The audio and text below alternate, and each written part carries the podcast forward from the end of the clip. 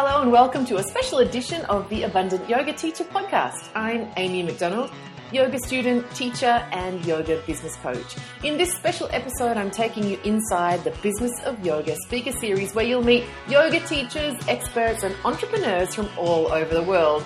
I'm not kidding, we're going to Melbourne, Singapore, London, Barcelona, San Francisco, New York, and more, talking all things growing your yoga business. I hope you love learning from my guests as much as I enjoyed interviewing them. And if you do, please leave a review for this podcast. Enjoy!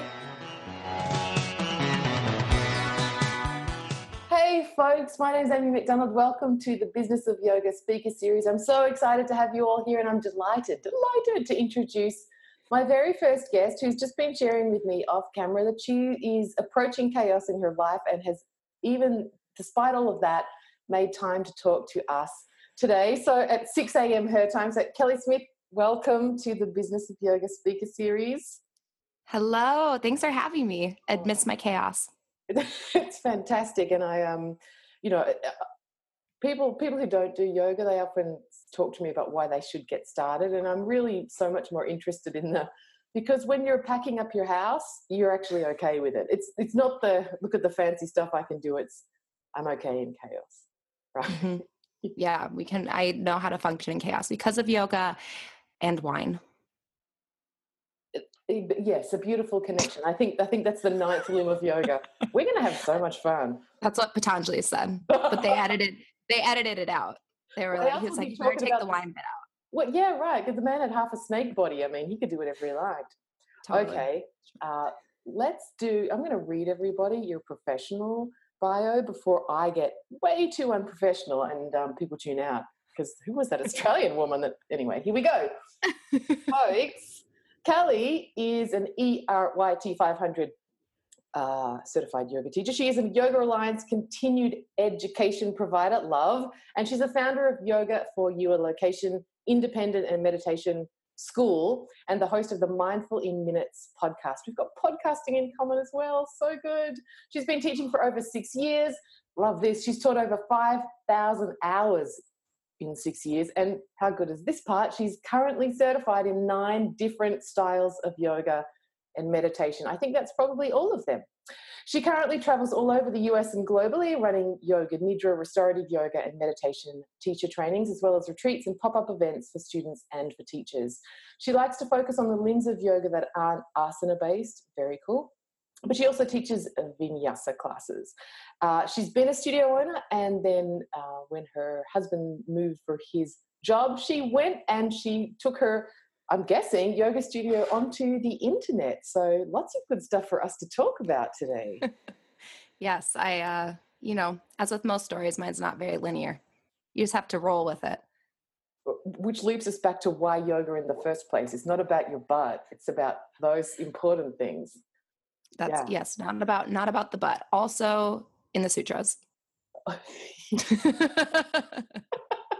I've never been a big Patanjali fan, but I think you're bringing me round. I'm going to pull that out and take another read. I really like Patanjali. We study it in my teacher trainings, and I like to take it and like uh, apply it to like a 2019 world.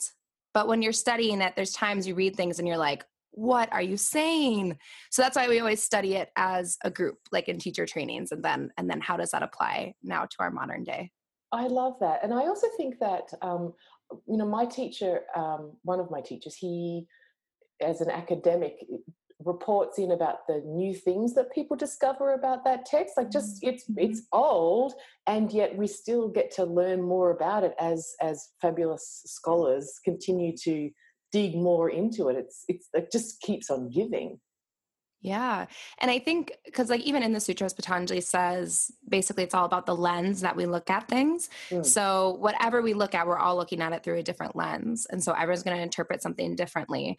But mm. it's through the process of yoga where we're trying to ultimately just remove the lens and we can see things for the way that they truly are but until we get there we're always looking at something. Everyone has a different lens built through their experiences through just their life and um, so there's kind of i believe endless interpretations of of that text. And as times change as well as we continue to age have different experiences our lens will change. We might see it a little bit differently I, I, totally agree with you, and it makes me think too. For you know, over the course of this series, I'll be talking to a bunch of different yoga teachers, and and what becomes very apparent is how different everybody is.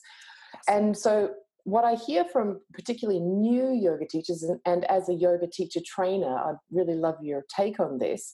They worry that where is the space for me because there's so many yoga mm. teachers, there's studios everywhere it's the the marketplace is full how can i fit and yet from even just talking about one specific text if that can be interpreted in so many different ways because we all have different lenses surely the same is true for how we show up and teach our students yeah, absolutely. And I get this a lot too because I do 200 hour teacher trainings. And so, you know, you have people, and it's true, the market is incredibly saturated. That is true. Mm. But so much of it, I always tell my students a few different things. One, there's a teacher for every student and a student for every teacher, but not every student is for every teacher and vice versa. And yes. that's fine, right? So, not every student enjoys my style of teaching where I make jokes like, yeah, the, the ninth limb of yoga is about butts and wine, right? Like, not everyone's going to appreciate how I'm not always like just incredibly serious and, you know, that I that I'm a little silly sometimes, not everyone's going to appreciate that, and that's mm-hmm. fine. But what I can't teach people, but what is going to resonate the most with your students is authenticity. And so if you can just be who you are and you just connect with your true self and teach from that space, that will resonate so deeply with your students and they will keep coming back for you right? Like my students, they could go anywhere and get a vinyasa class. The city I'm living in right now, it is so saturated. They can go anywhere and just take a vinyasa class, mm-hmm. right? But they're mm-hmm. coming or they go on retreat, right? They go to Iceland or Peru and travel across the world to take these retreats with me. Not, I mean, there's just as mm-hmm. qualified teachers out there, but they're not traveling with them. They're coming with me. And it's because I connect with that true self and I share my truth and my authenticity, and that's what resonates with them. I also think, though, it is important to find something like I when I mentor different yoga teachers, they'll say things, you know, like I have to find my niche, I have to find my niche, which which isn't wrong. But are you picking what you do based on what you think the market does not have, or are you picking it based on what's true to you? So like for me, I love teaching. I love teaching teachers and training and travel and that's why i built an entire business that's just location independent. Mm-hmm. but if you if you get anxiety just by having to take a domestic flight right like that's not that's not your niche. Yeah. And and you have to you have to know yourself well and then take those things and that's what you share with people and that's what makes you stand out. Yeah i love that. Um, and and that the the truest for me the things that seem to work best are the things that i'm so excited to offer. People often talk to me about I'm, i do not want to be pushy my marketing and i just think if you love so much what it is that you're offering it never feels pushy because you're just raving about it because you, you're in yeah. love with it. And you be, and you believe in it yeah. right? Like when i when i launch a new retreat or something and i'm like hey like yeah, you could come spend a week with me and spend $2,000 to do this, but it's going to literally be incredible and life changing. And these are all the things that we're going to be doing. And you get an entire trip and you get a yoga retreat and all of these things. And it's going to be incredible. And it doesn't, it doesn't feel pushy. I'm just like, oh no, like you're going to want to be a part of this. And let me tell you why. And then I tell them, and it's all true because you're so excited about it and you created it and designed it like from your soul. Yes, yes, yes, yes to all of it. So I was uh, having a session with one of my clients before, and we and she was just talking about how um, she's worried that people aren't re-signing for her classes because maybe they don't like her. And I said, well, maybe they don't. Um, and yeah. Uh, which, and yes, and and and next. for her, the thing exactly. No, I um, that's pretty much what we talked about. But I think it's tricky when I think a lot of people get into this space of um, they don't like me as a teacher that, and then therefore something's wrong with me or I'm a bad person. Or how do you deal with the um, potential personal uh, implications of someone saying, you know what, I'm just not into your class. People, people can take that personally. Yeah. And I mean, it is, it is hard, right? It is hard. I get people, and I'm sure, Amy, you get this as well, right? People will, um, like my podcast is just guided meditations. Some people will send me emails and they'll be like, hi, I, they'll be like, I think your voice is really annoying, so I can't listen to your podcast. I'm like, okay, great. Well, one, I want to be like, okay, great. Like, what else could you have been doing with that time yes. that you took an email to send me that you think my voice is annoying? Like i can't i can't change that.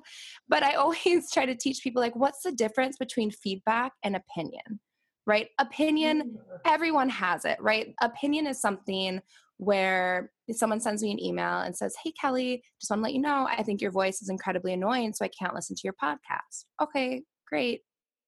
You know delete next email.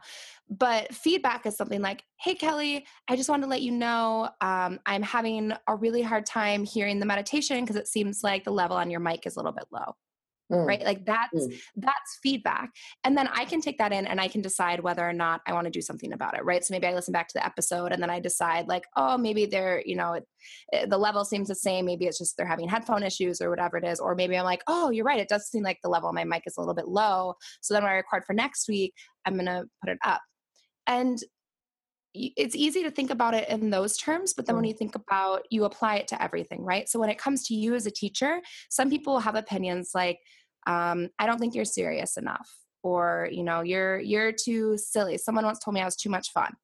Okay, so okay, I, am sorry. I'm sorry. I feel bad for them.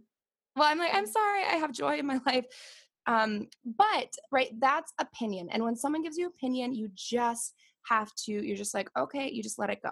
Right. Yeah, yeah. I have an opinion, you know, that I, that I, whatever, there's certain foods that I don't like, right? That's just my opinion. I don't like to eat kiwis.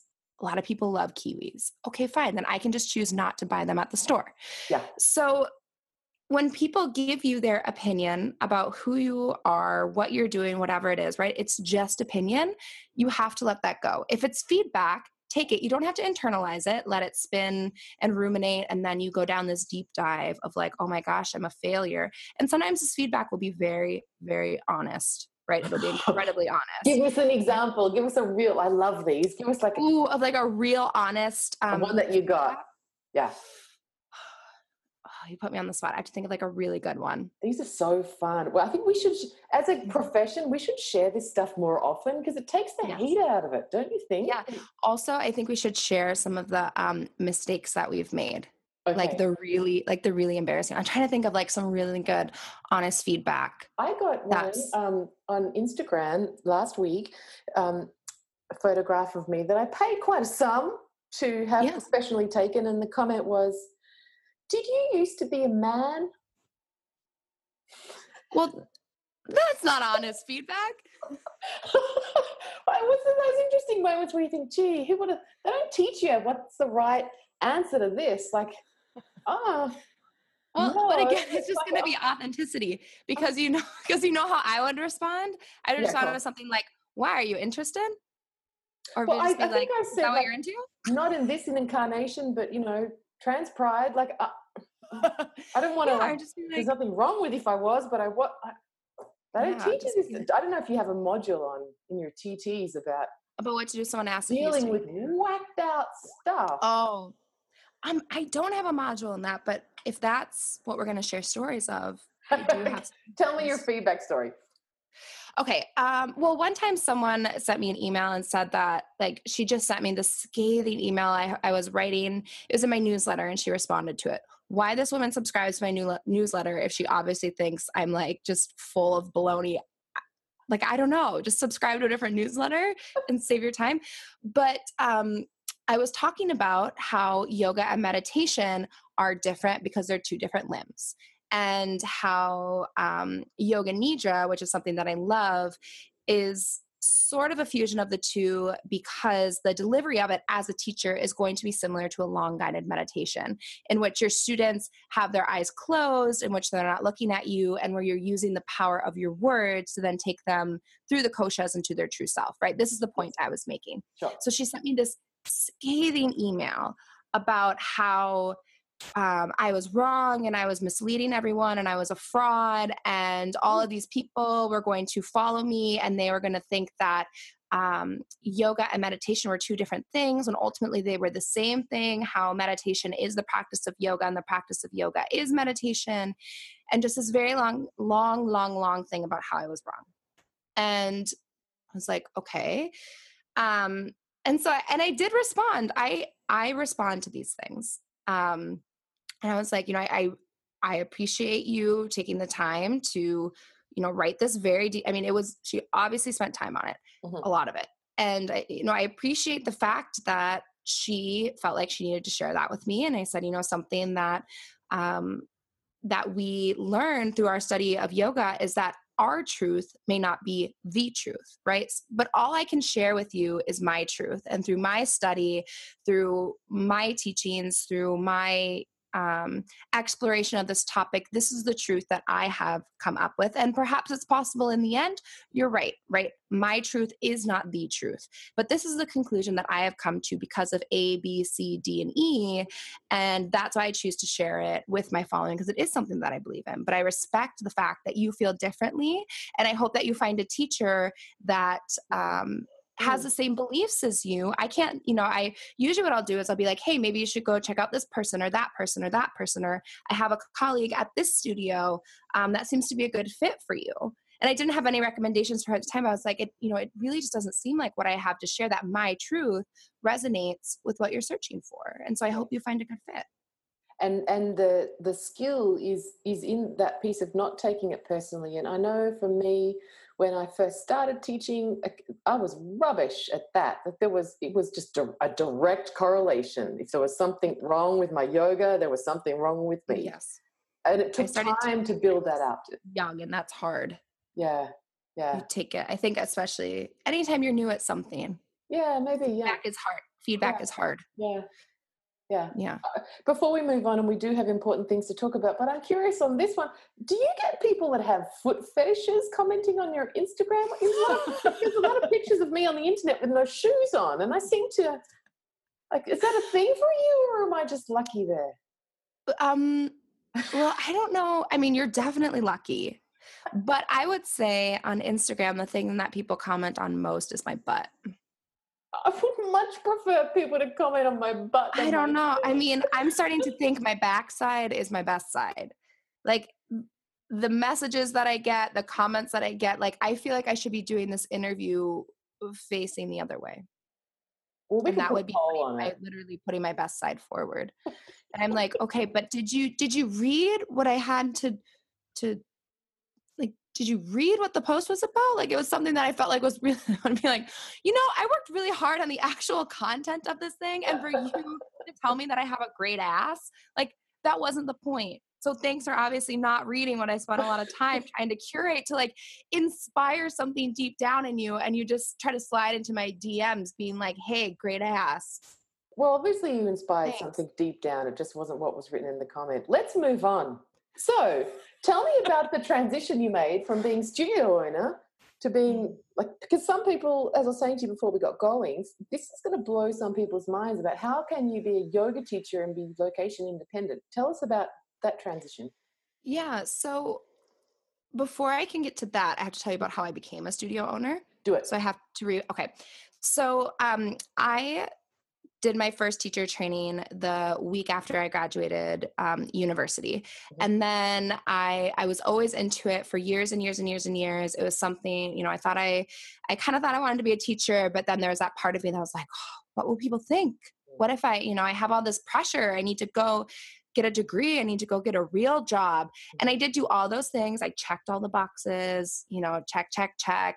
I went and got a real job. Mm-hmm. Um, but then I, right after I graduated university, I also did my 200 hour training.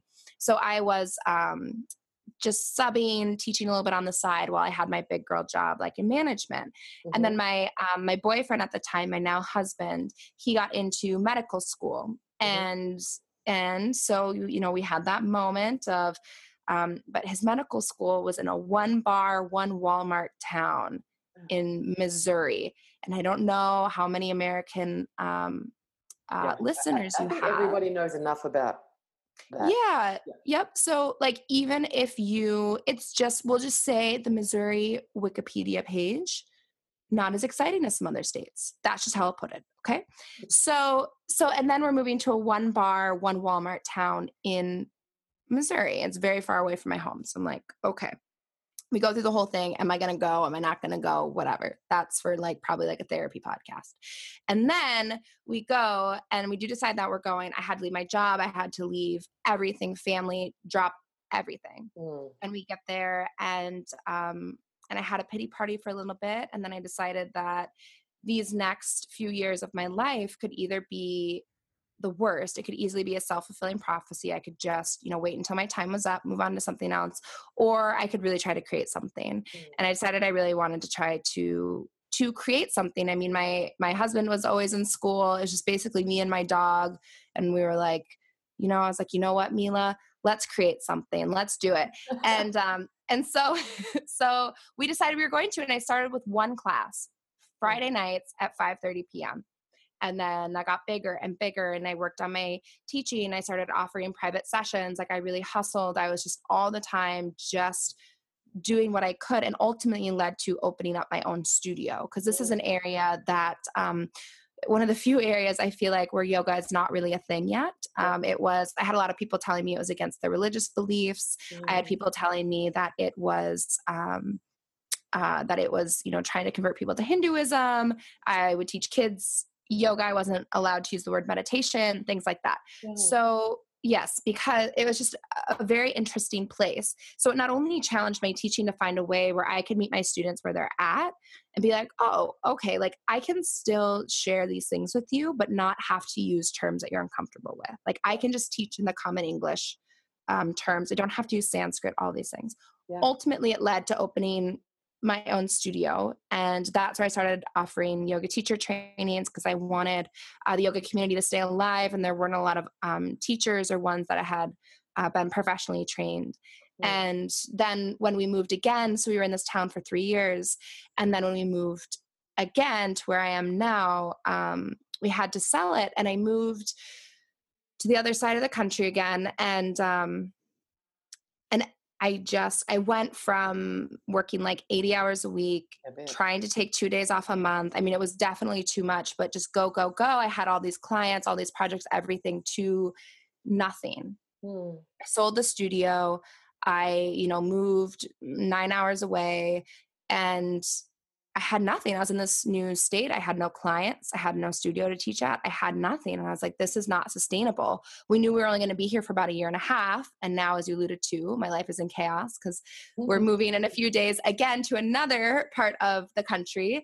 Um, so every other than this wall, everything is in boxes. Awesome. And um, yes, but I left this wall for you. But um, it's I was like, this isn't sustainable. I can't think about how long it takes to really build up a following and clientele and students and all that. It takes a long time. It takes probably about a year and a half. And then to have all that and then just leave again and once again have nothing. And since my husband's a student, financially, we're entirely dependent on my business. Mm-hmm. Like, this isn't, I can't do this again.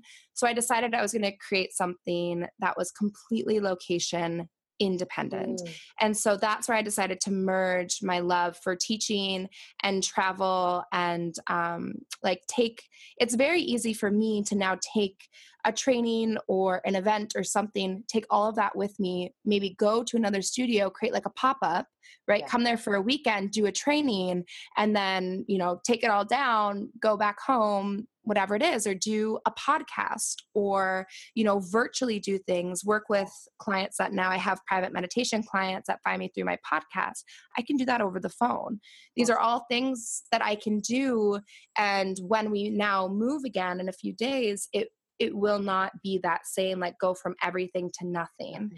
and I, I had to figure out a way to create something that felt good to my soul but also was sustainable I, there's, there's, so many things here I want to ask you more about. Mm-hmm. Um, before we move to, uh, let's go here first. Uh, people often say to me that they're they don't.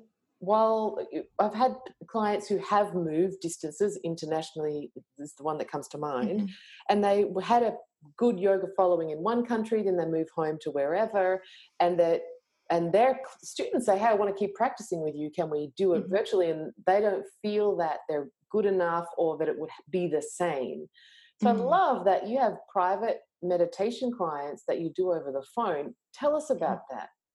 Yeah, and I think part of that too depends on what service are you offering. Uh-huh. Right? If you if you if you do a service that's incredibly hands-on, it pro- it won't be the same virtually. Yeah it doesn't mean you can't you know find a way around it um, but something like meditation they just need to be able they don't even need to be able to see my face yeah. right they just need to be able to hear my voice and something like that and i used to i used to do much more of a physical um, practice and a lot of my clients were very physical yeah. um, but i you know I, I started to feel like those students were being served i wanted to do something that was not asana mm. based yeah. so more yoga nidra or even restorative things like that yeah. um, but there's always there's always a way around it and if it sounds to me like these people um, that you work with when they are concerned that they're not good enough this that whatever perhaps that's what they need to be addressing why do they feel like you know is it what is it is it fear that's in your way because often often i find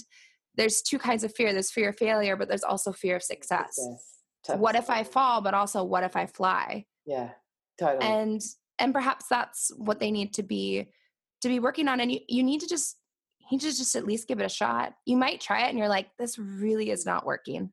Yeah. Okay, then just then just, you know, be honest with that. Be like, you know, this just isn't working. Release it, back to the drawing board, work on something, create something new.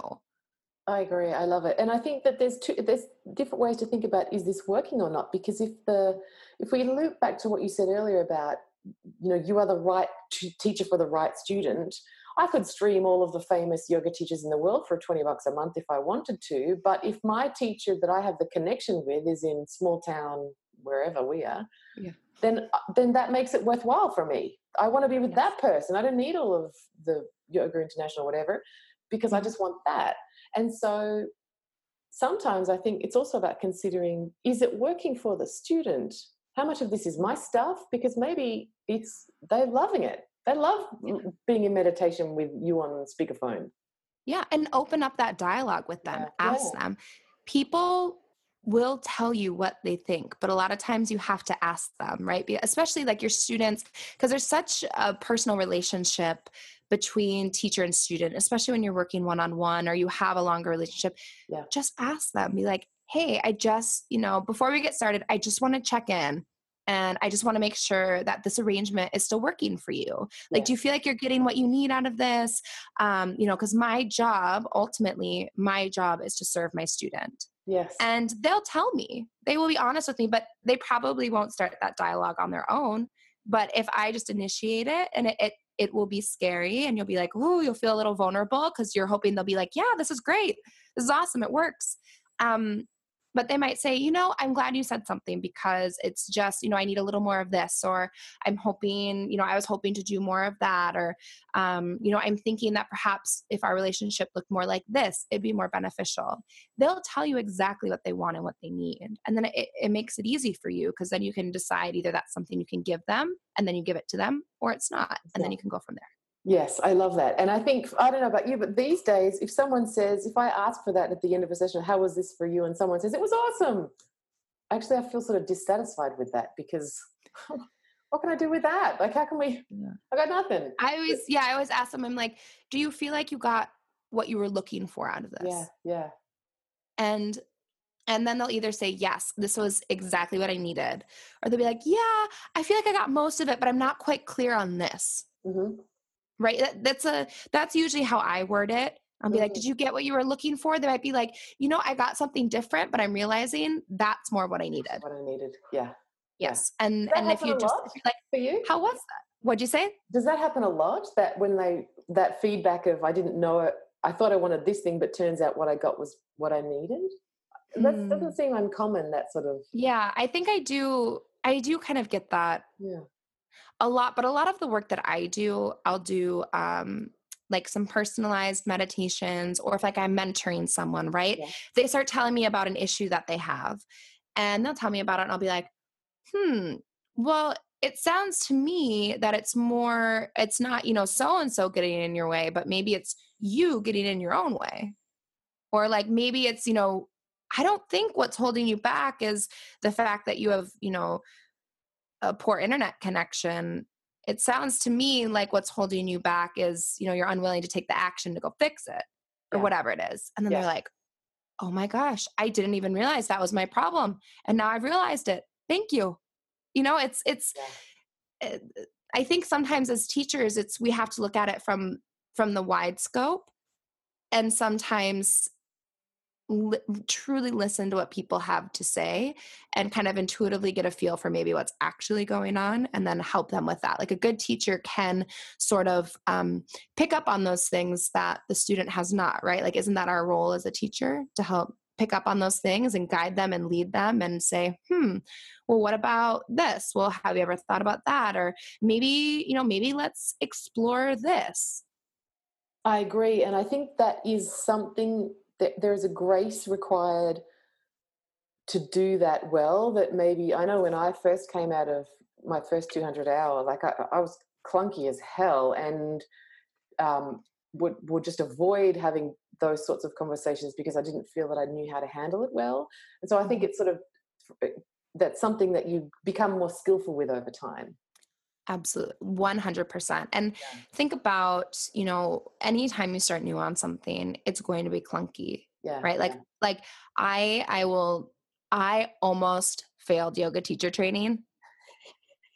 I I'm was so glad my, that people could actually fail. That that that warms well, heart that you don't just. I mean, I'm sure up, you just get the thing. I was gonna say, I'm sure they probably would have still given me my piece of paper, but like when I had to teach my final class, it was rough. It was brutal. And all of the other students are like in the class, and as I'm clearly just like flopping, right? They all have that look on their face like, Kelly, you're doing a horror. You know how you're like, you want someone to do well, but you're like, you feel uncomfortable for like their discomfort. And you're like, oh my God, this is so brutal. I was I was that person and I could see all like 12 other people in my class give me that look like, does she realize how bad she's doing? and like, and I realized how bad I was doing and it was brutal. And, and it wasn't until I realized I was like, so I decided for like my peak pose, right? I was going to be all ambitious and we were going to do bird of paradise because I was, I was like, just, I mean, I was like 22 years old. I was like, this is what we're going to do. I, you know, I'm going to really impress my teachers, not by like my knowledge or like my skill as a teacher, but I'm just going to show them how well I can do bird of paradise. and that's right. This is what, this is whatever. That was a mistake. And then I completely, I botched it. I was like bind around the wrong leg. And then I tried to have them like standing on the bow. It was a mess. And it wasn't until I realized, and it was because I was so scared. I was so nervous. I was terrified of speaking in mm. front of people. Mm. I didn't, you know, I didn't let my personality shine. I just like this little kind of like yoga robot with like deer in the headlights. And then I just, and it was at this point where I obviously had let, like, I botched this pose.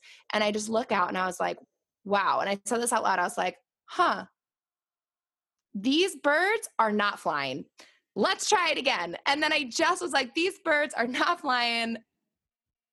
I did not do this right. Guys, let's try it again. And that was the only thing that redeemed me because my teachers were like, it wasn't until you thought you had failed yoga school that you actually started teaching. And and I was like, yeah, because I was so scared. I was so in my own head. And mm. it wasn't until I was like, wow, all right, well, forget that. I've already failed to spend all whatever thousands of dollars on this thing. I just failed. You know what, guys? Just let's try this again. And then I was just me. And that was the only part that actually wow. was good. And and that was the feedback that I got. They were like, you they're like, we know you really well, right? And they know I'm kind of like quirky, whatever, silly. And then I get up there and I'm like this, try to be this very like serious yoga statue robot thing and I'm stumbling over my words and I'm not being authentic. I can't look anyone in the eye, all of these things. And it wasn't until I was like, well, whatever, I've already failed, so I'm just gonna do this my way. That that I finally was was doing it. And that was one of the biggest yes, that was one of the biggest lessons for me in that moment. But I did almost fail um, yoga school because but I didn't. It's okay. I, I promise I have all those qualifications that Amy read a little bit ago. I promise. so I want to talk more about all of those, but um, can you tell us, like you mentioned that you work with teachers, you work with uh, students as well. Tell, tell us more about the trainings that you do. What do you, uh, what do you got that we might be interested in? So currently, a lot of the trainings that I'm doing are ones that are not very physical based. I do have maybe once a year I do like a 200 hour training. Yeah. Um, but I do like meditation teacher trainings, yoga nidra teacher trainings, and restorative teacher trainings are the three that I'm really doing right now. And they're all done over the course of a weekend. It's a very, very full weekend. Mm. Um, you will need to bring your coffee for a weekend like that. It's, um, you know, a Friday night, all day Saturday, all day Sunday. Um, and it's very much like an immersive weekend training. Love. Yeah. Yeah. And and I do it for a few reasons. One, I find that especially if people are going to travel, right? So the summer I'm headed to Toronto and then in the fall I'll be in the UK. So if someone's going to travel, even just within Canada or within the UK itself, to just either have to take a day or two off of work to get there by train plane, car, whatever, right? To just come and do it and immerse yourself for an entire weekend is so much easier to do than to say, okay, we're going to meet, you know, Wednesday nights for six months or whatever. Yeah, yeah. Uh, yes.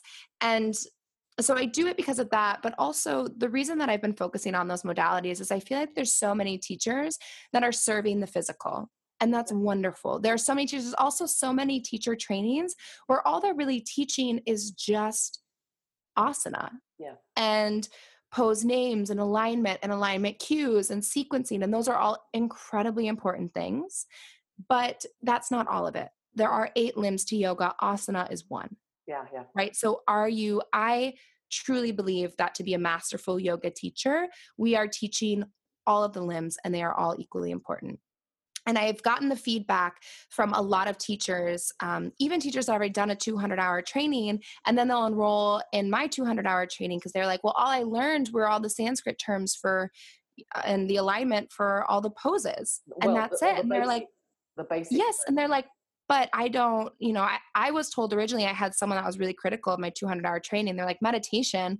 Why do you teach them any meditation techniques? Like, if they want to learn that, they could just go take a 300 or 500 hour course. Oh, wow.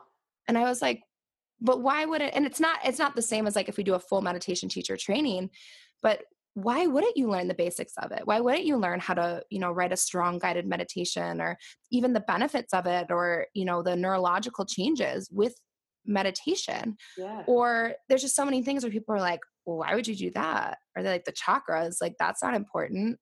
Like there's just there's you know, there's all these things that I'm like, huh, um, okay. And I just feel like there's so many teachers that can serve those people that want a very physical practice. And that is wonderful. And there's so many teachers that do that masterfully. And, but I have so, gotten the feedback there's so many teachers out there that don't feel like they have the tools to, you know, their students are craving something like meditation or even pratyahara, withdrawal of the senses, or maybe they want to do some of that deeper work. They want to be able to do yoga nidra, help their, their students come face to face with their true self.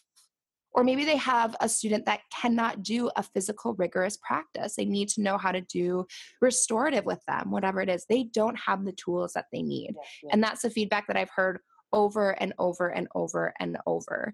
And so that's why I started offering these pop up trainings in things that are not strictly asana because we most of us have that right? But so many people feel like they don't have this missing piece or they're like we did not even you know talk about people that have already done a 200 hour training. They're like this is the first time i'm even hearing about how to set up a comfortable meditation position. They're like wow. so are you telling me you don't just have to sit crisscross applesauce on the floor? Wow. and i'm like yep. That's exactly what i'm telling you. And they're like no one has ever told me that before. Well i can see how that would happen for some lineages but you know, I signed yeah. up for a five day meditation teacher training, and I mean, it was. Uh, uh I won't tell you with who it was.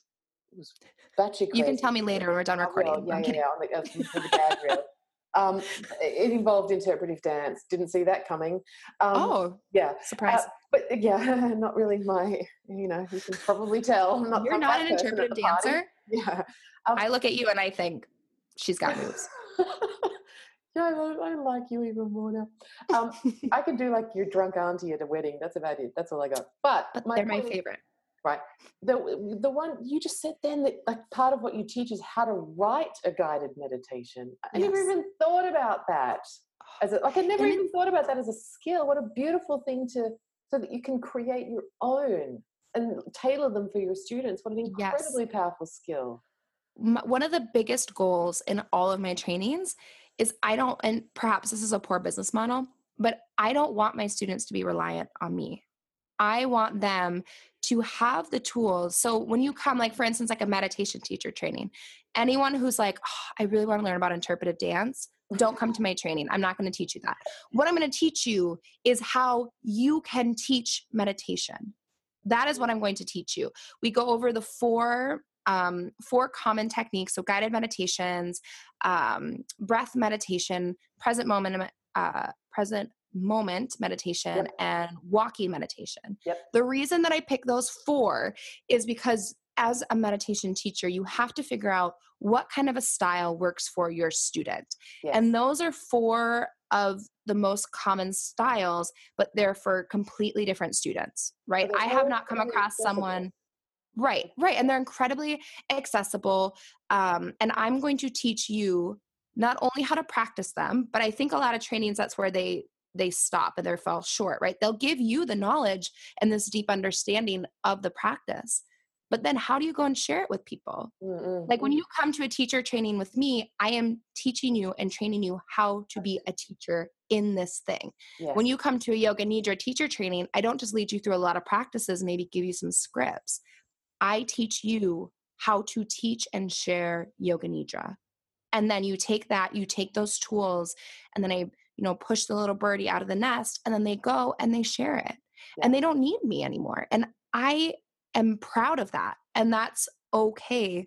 I don't want to create, I mean, someday they, you know, they might feel like, you know, Kelly, like, because of course in a weekend you're only going to go so deep, right? You're only going to be able to learn so many things. Someone's gonna be like, I really feel like I'm mastering these meditation techniques. I'm sharing these with my clients. They're having so much success. Um, but I, there's some more that I want to learn. Mm. And then I can work with them one on one, or maybe we mm. do a more advanced training, whatever it is, right? They know how to get a hold of me they know I'm not, you know, they know how to find me when they need more training. But I want to give them the tools, just like a 200 hour training. I want to give them the tools to go and be a successful teacher and not be reliant on me. And they can go and they can just take it and then they can do it. I think that's a great business model. I think as, as healers and teachers, that should be our vision, not building independency. Yeah. I Right, I think so, but but you do see a lot of that, yeah. and you see a lot of that in our industry. You see coaches coaching coaches who coach coaches, right? And it's like, and yeah. you're just you're in this cycle. But I just want to give you tools for your toolbox, and then and then send you off. And if you ever need me, you need my support, you know where to find me, and I'm always there to help you. But I'm not going to, and I know teachers that do this. I've seen it where they will give you it's almost like they they give you 90% of the puzzle and they keep that crucial 10%. So, or they'll give you all the pieces to the puzzle, but they don't show you the actual picture and what uh-huh. you're building. Yeah. And to me, that's just so wrong. Like, well, if I tell them everything, then they won't need me anymore. Yeah. It's like, yeah. yeah. that's the point. Like when you go to fourth grade, your fourth grade teacher is supposed to teach you everything. So then you can go to fifth grade and you don't need fourth grade anymore it's i think that's a very powerful yeah i think that's a very it's really it's a powerful concept and i agree with you i think that there's a lot of built-in um, dependency that mm-hmm. comes from scarcity i need to i need to hold on to people because they're my people and what happens if that whereas mm-hmm. like you said way back at the start there is more than enough there's more than enough and, and they'll always come if they need more they will come and find me yeah yeah um, and i also think there is a place for i don't have quite enough skill in that and i'm going to go upskill so i can teach it confidently but there is mm-hmm. also a place for i'm going to spend a weekend studying with kelly simply for the hell of it because yes. i need to top myself up i need to just be among my peers i need to nerd out about something i'm passionate about and i don't give a shit if i ever teach yoga nidra but damn it i'm going for a weekend yes absolutely i also get people that are like well you know, I have to get so many hours so I can, you know, re up my yoga alliance or whatever. And so I'm going to, this one's close. I'm going to, I'm going to pick it. I'm going to go. I get that too. And that, and that is okay. Yeah. Right. For me, I am fine with having someone like that. They're like, you know, I'm kind of just here because I need, you know, I want to keep my certification alive. Like, that's cool. You're still like, you know, you'll get out of it what you put into it, but I'm still going to teach you these things. I'm still going to give you these tools in your toolbox. And I, I love, I welcome all students, whatever their motivation is, period. Even people, I will let people that are not 200 hour trainings in my training, right? I have a lot of, especially like in a meditation teacher training, yep. I have a lot of healthcare professionals, I have mental health professionals, a lot of people that are basically referring people out for meditation where they're like a lot of therapists that are like i really think you'd benefit from meditation and their clients like great but how do i do that and they're like well here's a website or here's a meditation teacher i know or here's this and that when they could just be teaching them the basics on yeah. their own yeah. and so i will i welcome anyone that wants to learn into my trainings I think that's great. And I think it would make for a better student experience too, because you would be meeting yes. different types of folks and mm-hmm and yeah. there's such powerful experiences when you hear people that you know i always have people share like what inspired you to come to this training and i always appreciate everyone's really you know honest answers to that and it's different perspective right? Different lenses it's so powerful and it, it helps you to see things differently.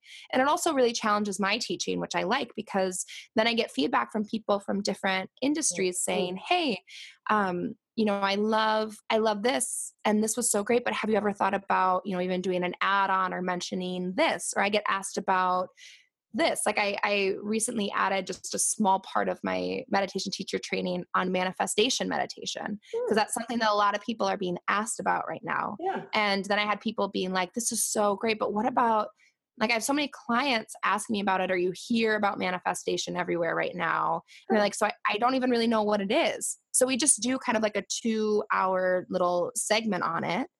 Cool. But that's something, right? But it's like so many people are asking me about it. So I'm like, yeah, I should, I should put that in. And it, it challenges my teaching to have people from all over, like different industries and things like that coming. Yeah. And yeah. and it challenges me as a teacher, which I like.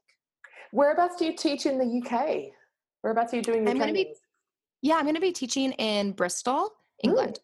Ooh, nice one. So, yes. So, a lot of what I do is um, I will have like other studios will approach me and they'll be like, yeah. hey, we want to offer, because I do also recognize part of the reason I, I do this, and this comes from having been a studio owner, a lot of your revenue is not just coming from your regular classes. Totally. So much of your revenue is coming from trainings, it's coming from events, it's coming from workshops. And so to be able to basically have a training in the course of a weekend, you can make a, a yes. nice amount of money yes. doing that. And but if you don't have someone that can lead it, how are you going to do that? And so what I I do is I have people that will approach me and they'll be like, "Hey, we would love to offer a training. We split a portion of the profit. We do a split. I come, but then I have a space, which is a huge, if you, anyone who does pop ups out there, that's such a large part of your overhead is like renting a space. Yeah. So I have the space, you know, I basically give, you know, they keep X amount of every person that signs up will have a minimum amount. They primarily fill it with their community yeah. anyways. Yeah. So I come, I have the captivated audience i have a space i bring all my things i bring my manual they they already have the props that i need you know we've talked about i support them with like marketing and that sort of stuff. And then I just come, I teach the training, and I leave. So I love this model, and I have to interject here for everybody who's thinking, oh my goodness, we could get people coming to our studio and that could help boost our income. And yes, all of those amazing things. Mm. Caveat not everybody is great like Kelly at getting shit done, returning things on time, showing up when they say they're going to be, being like easy to deal with if you're thinking about this as a way to boost your yoga business, you must make sure that you check out the per- like do some to check in with people. Yes. What do they like to do work so with? Are they organized? Do they do what they say they're going to do? Because not everybody yes. does. Kelly, this is a this is an important part of her business. You can tell from her vibe that she's got to hire her. It's Be well, and here's the, the people that you're hiring.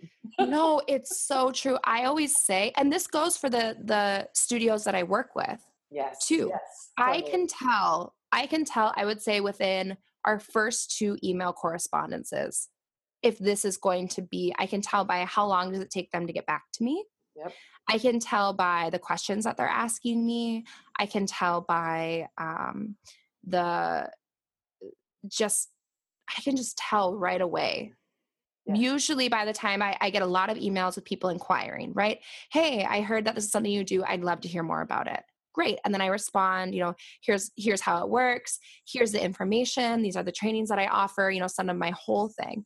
I can tell by how they respond if it's going to be a good fit or not if they respond pretty promptly and they're like hey you know great i'm going to run this past so and so i'll get back to you. Can we schedule a time to hop on the phone later this week or early next week or great. And like a lot of people respond they clearly haven't even read through the information. Yeah.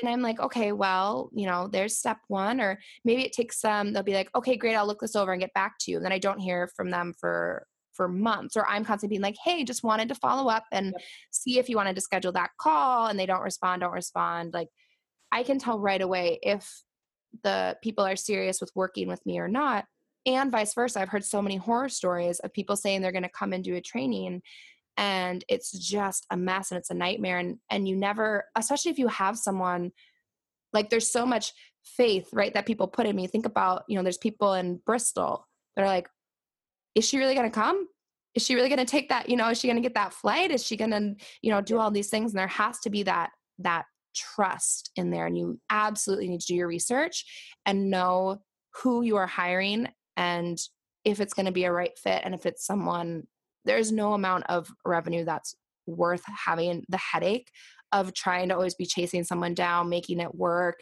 doing all these things, having to bend over backwards, doing 90% while they're just doing 10%. Like, that's yeah. not why you hire someone. That's you should hire someone to alleviate that work, not to add to your plate. Golden. Golden absolutely golden. Um, and so, uh, you know, it just strikes me that in these sorts of situations, we actually are looking for more of an Iyengar approach to yes. hiring someone than the vinyasa. You've done the nine modalities. Like this is not vinyasa flow territory. You want Gita This is not with a stick, yeah. keeping things in order. This is not the time you want someone that's like, you know, I think the universe is just going to make this align for us. It's like, nope, I, I don't. in that environment. I'm pretty sure it'll be like a calendar, a plan, hard work, and doing what you say you're going to do. That's going to make this happen. Yeah. The universe does not keep my calendar for me. The universe does not schedule my flights for me.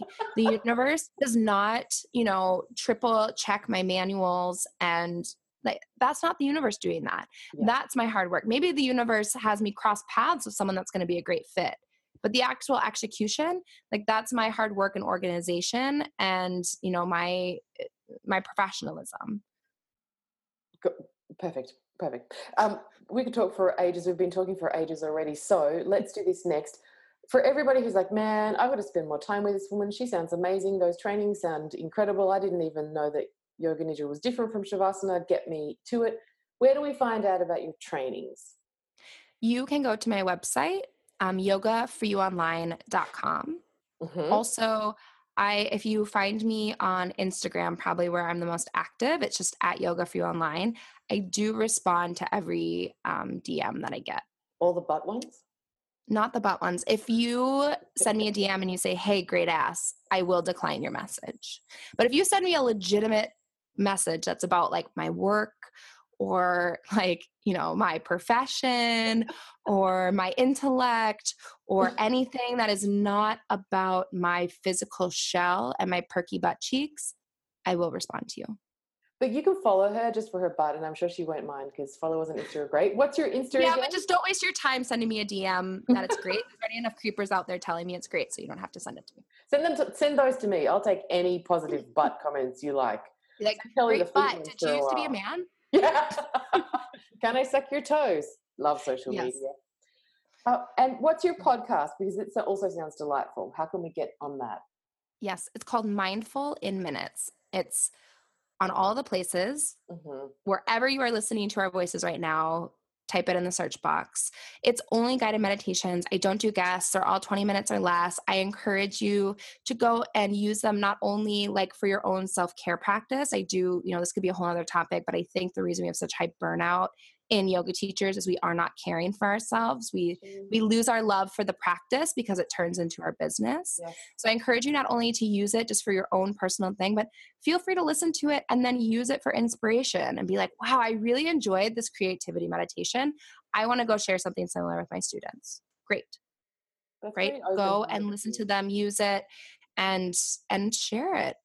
Super refreshing. Thanks, Kelly. And folks, if you just need to top up your cup, like go take a weekend of something new and different. There's no interpretive dance for all of you mm. pittering coded people like me. You're going to be okay.